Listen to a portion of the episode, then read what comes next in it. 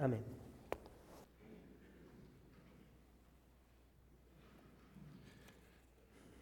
What a rich morning it's been already.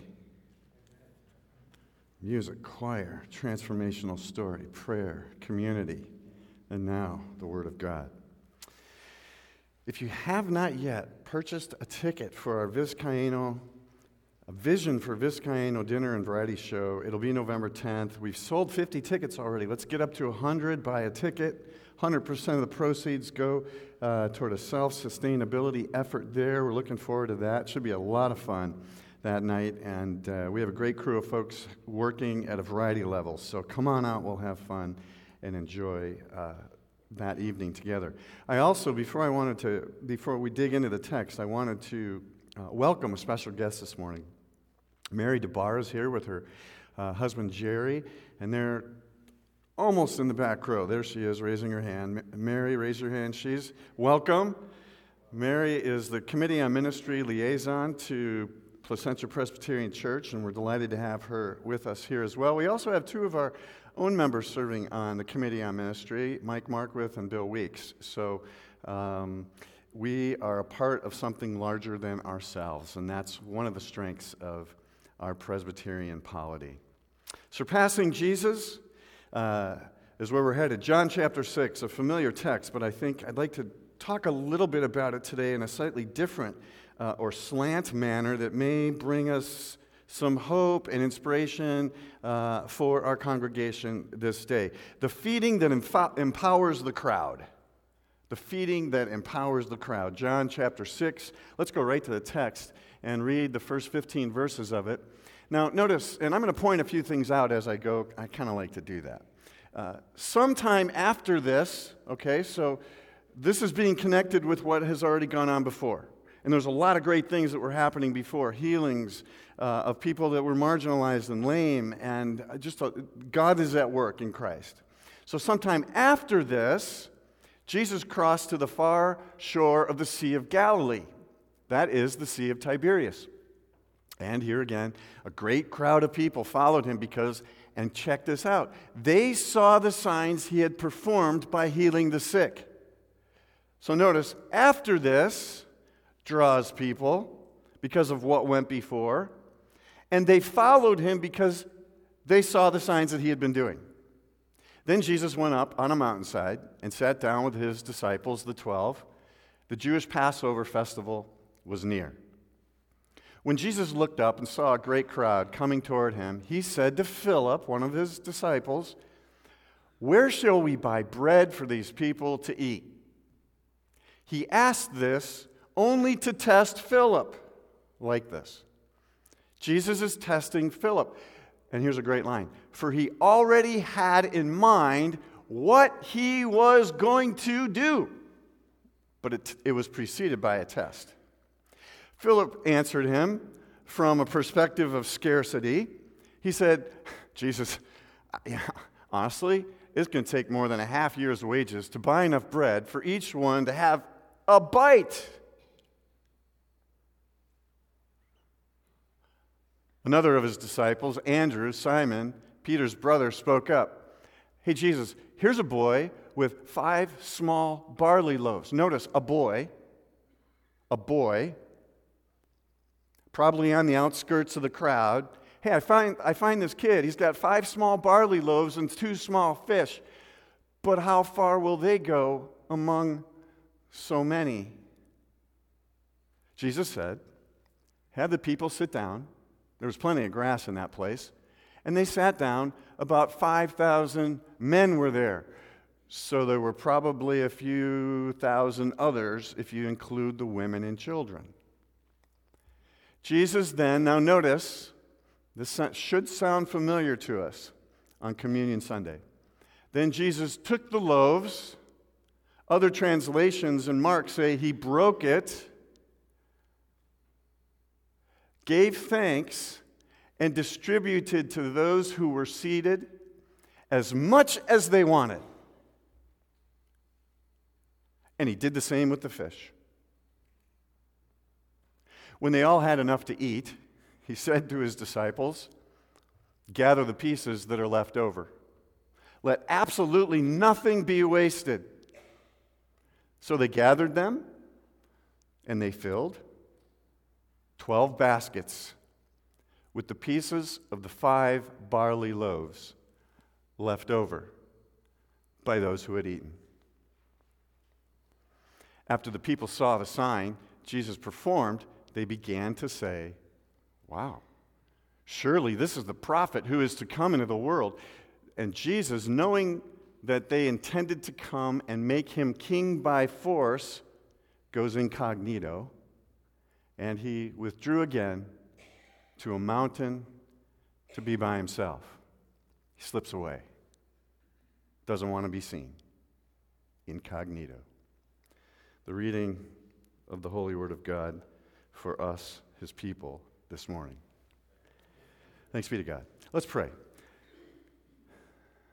What would a feeding that empowers the crowd look like in 2019? A valid question. Not just a crowd around the world, but a crowd in our neighborhoods, communities. What does it mean to spiritually feed people? How might we, in fact, do that? Oh, sure, it'll take a lot of wages to do it. But teach us, God, through the life of a story of a marginalized boy who brings what he has, that we all bring what we have. And it's transformed from scarcity to abundance. Empower us with courage. Open our eyes through a test to see whether we have the eyes to see and the ears to hear the discerning word of God to us, this community called PPC, this day. You're strong, holy, powerful, wonderful, gracious, and everlasting to everlasting name we pray. Amen. Well, this certainly is a feeding that empowers the whole crowd.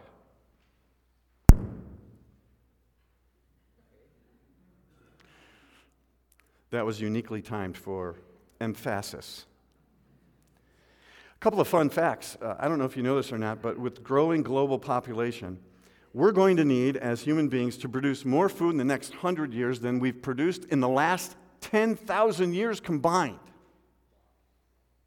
And that's a challenge. The production of food, however, outpaces consumption. So we really don't have a production problem, we have this distribution problem. And if we look at this text, I think we can discover four ways that this story empowers the crowd to move from scarcity to abundance to distribution so that transformation takes place. So, first of all, let me check, check in with you all and suggest that the first way in which this story empowers the crowd is that it is a story that is built on other stories. And I tried to emphasize, emphasize this at the beginning of the reading.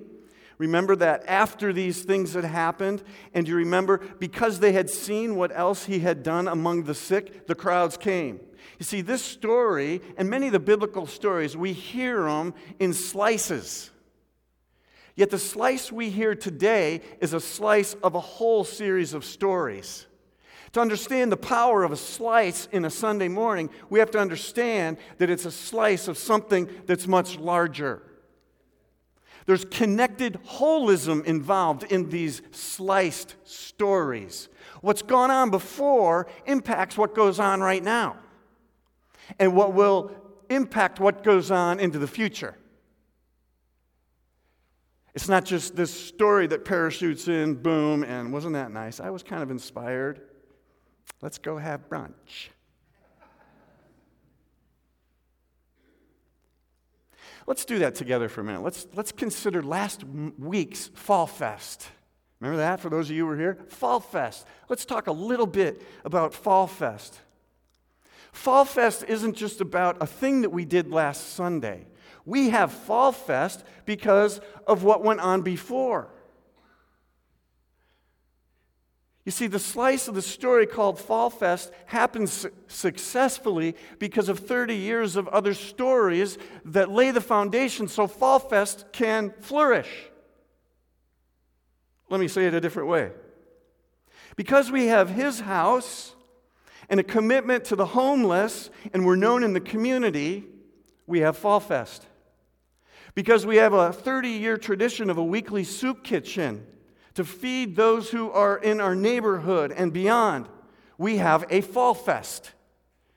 Because we have a children's ministry that's been going for, my goodness, 100 years. 107 because we have a youth ministry and a young adult ministry, because we're in the neighborhood with a, a, nonprofit called Solidarity, because we have a relationship with Camino Immigration Service, because of all of these types of things that happened before, we now then can have Fall Fest. You see, that, that slice called Fall Fest happens because of all these other great stories. They build on one another. They take the exact same principles and they review them and we repurpose them in ways that the principles meet the need of the day. In whatever fashion, manner, and way, transformation needs to take place now in our current cultural context. You see, this story in our text is a story that's built on other stories. Our story is a church is a story that's always built on other stories. Somebody give me a thank you very much. Was that from a Lutheran? That was from a Lutheran over there. Well, Lutheritarian or whatever, we're, whatever it is now. I think that's interesting because that's how this story, the feeding of the probably seven or eight thousand, happened. Because of all those things, now this. The second way this story empowers the crowd. I hope I can make sense of some of these musings I had in my mind. There's power to empower in the all. Does that make sense? Now, the, and this is unique to John's gospel. This is the only story in John's gospel that involves a crowd.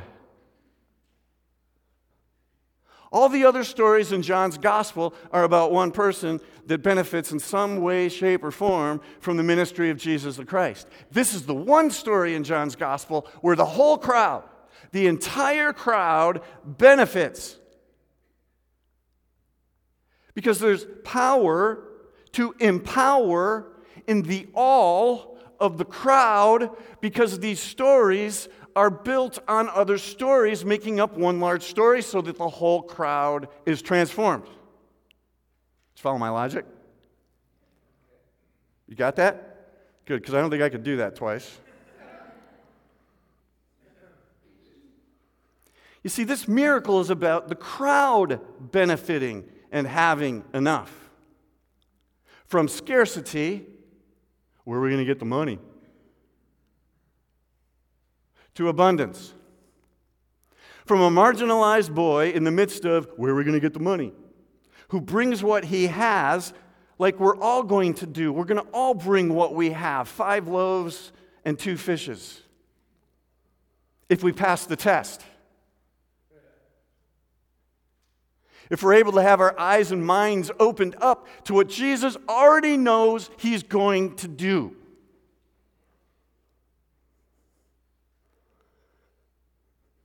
Which brings me to my third way this story empowers the crowd. It's a crowd-sourced miracle. How's that for relevant preaching? This is a crowd-sourced miracle. And, uh, you know, our family's always been into friends, right? You know, and they have great titles for all their shenanigans. I've entitled this this is that time the kids showed there was actually enough. That's the name of this show. The time that kid showed there was enough. And it's powerful because it actually was a kid that showed the adults there was enough. It's powerful because a kid passed the test when one of the followers himself, where are we going to get the money? That'll take, I forget the text, a half a year's wage.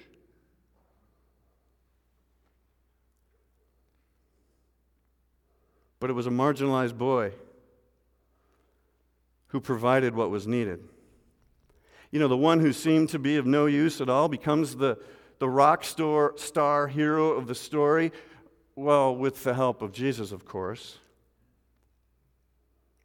Philip was tested to open his mind to move from scarcity to abundance. This is a story of seeing that there is enough to complete the ministry we have been given by the Lord, just like the opening pages in the book of order emphatically state every congregation has all that it needs to complete the ministry that has been given in the Lord.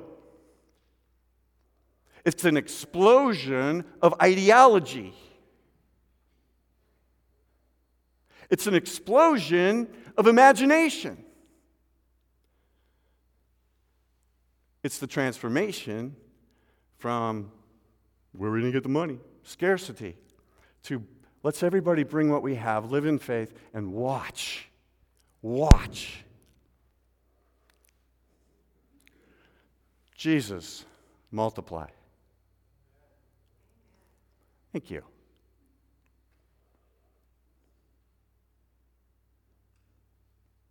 Because in this story, there is enough among the people already. You see, I think that boy was a type.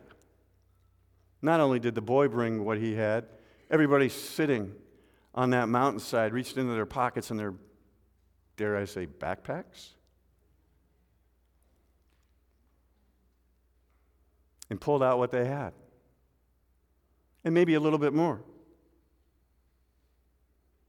And God multiplied it, allowing them and us to accomplish more than we could accomplish on our own. It's the simple mathematics of multiplication. Now, let's step back for a moment and ask ourselves, take a big picture look, how has this worked at PPC in history past? Because this moment in our time is built on all these other moments in our time as well. It's not just about this moment in time.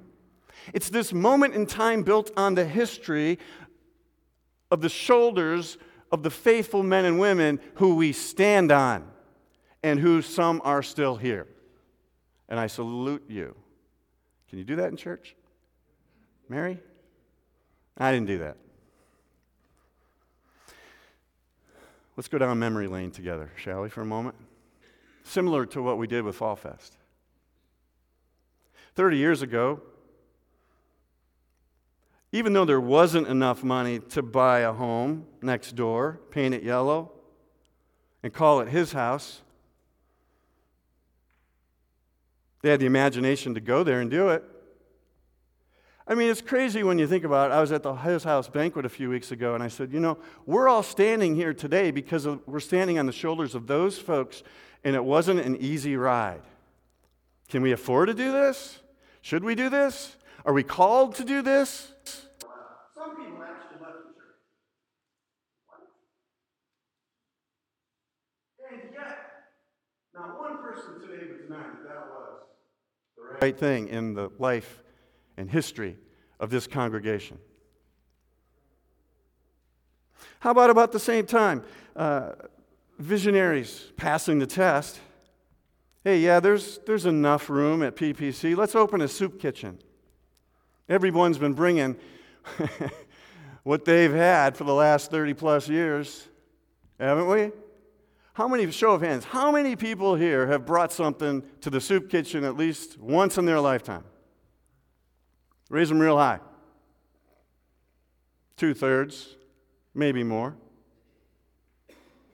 Everyone bringing what they have to feed the crowd. Didn't have enough on my own, but together, the crowd benefits.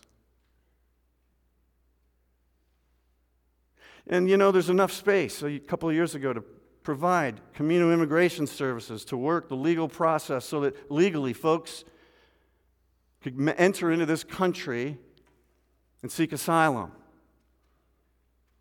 We heard a great story that breaks down a lot of stereotypes, by the way. Folks come from all over the world because they're politically tortured for their beliefs, seeking asylum, done legally. Ah, do we have the money to do that? How did that process go over? But they passed the test. They were able to see that it benefits the crowd. Last week, I got, in, I got to do this one again because it was really fun to watch. Fun, Fall Fun Fest. Fall Fun Fest. Everybody brought what candy they had. They brought the games that they created. They helped to decorate, and we had music. They set it up. They put it away. Why? So the crowd could enjoy. But it didn't happen on its own or in a vacuum. It happened because of a 30 year history of PPC bringing their five loaves of bread and their two fish, saying, We don't have enough. We don't know how we're going to pay for all this stuff. But God, we give it to you. And God does that God thing. And He multiplies it. But He doesn't just multiply it so that everyone gets a little bite, like the text wanted us to believe. Everybody ate as much as they wanted. It was like Thanksgiving on steroids. Oh man, I think I ate a little too much. Uh, Time for a nap. Tryptophan. No, there, was, there were leftovers. How many? 12 baskets. That's significant. One for each disciple. Because this is the way the church is always going to work. From here on out, you bring what little you have, you move from scarcity to abundance because Jesus is going to multiply it just like he did then, like he's doing right now in 2019, all the way through. So this morning, we have the opportunity for everyone to bring what they have so it'll be multiplied, so that all the crowd will benefit from spiritual food and some of the decisions this congregation will make if we pass the test. All right, last, last way I think this story empowers the crowd. You see, this story is deeply connected to the Hebrew story, to the biblical story, and to our story. This story reminisces manna and quail. Remember when the Hebrews were wandering in the wilderness and they had no food? Scarcity. Hey, let's go back to Egypt. At least there was food there. God provides manna and quail, which I like to translate hamburgers and buns.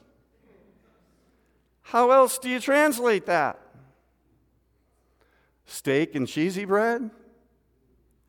Ooh.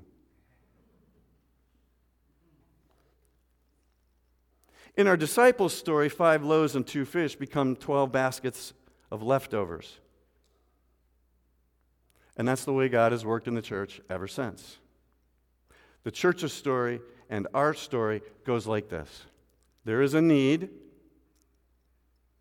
there is a test,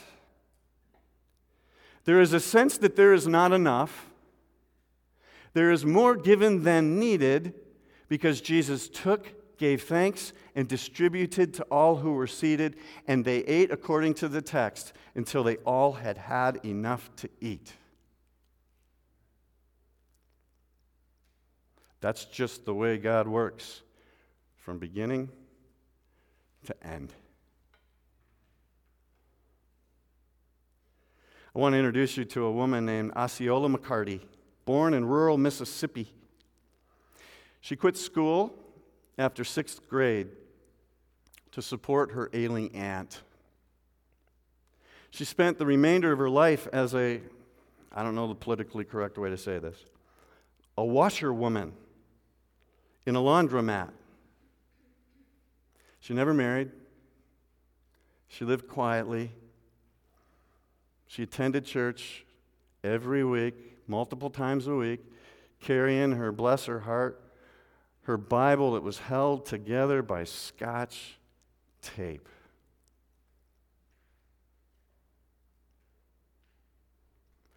Throughout the years, her neighbors paid her in coins and small dollars to keep her, their clothes looking fresh. She found a lot of dignity in her work, noting that hard work gives life meaning, she said.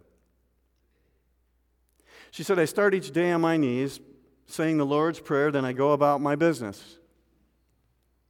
In 1995, at age 86, she contacted the University of Southern Mississippi to let them know she would be donating her life savings to fund scholarships for African American students to receive the education that she had missed. The sum that this faithful woman had, her five loaves and two fishes, were $150,000. She said, It won't be too many years before I pass on. And I just figured the money would do them a lot more good than it would do me.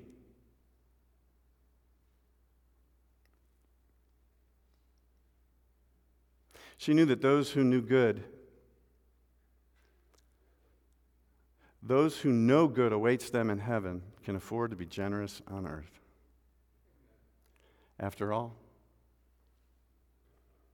everything belongs to God anyway, she said. I just get to steward it.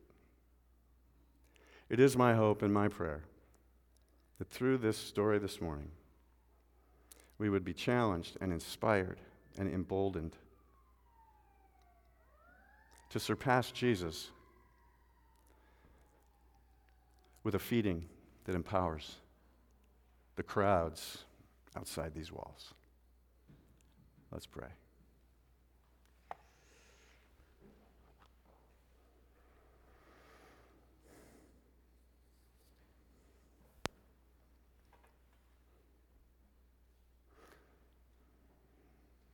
I'm always challenged by God by your word.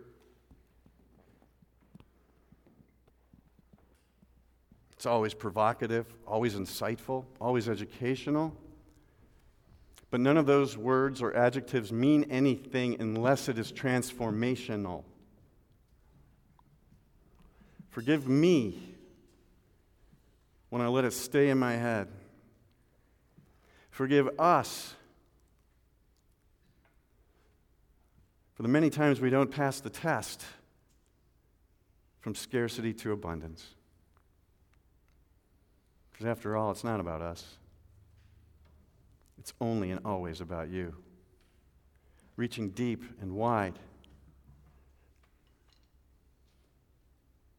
As a network, as a community, as a missional movement of God, as apostles sent out to be the hands and feet of Jesus Christ, wherever we may go. Teach us to live by faith Teach us to live by abundance. Teach us to live with our eyes wide open, looking to heaven. In your strong, holy name we pray. Amen.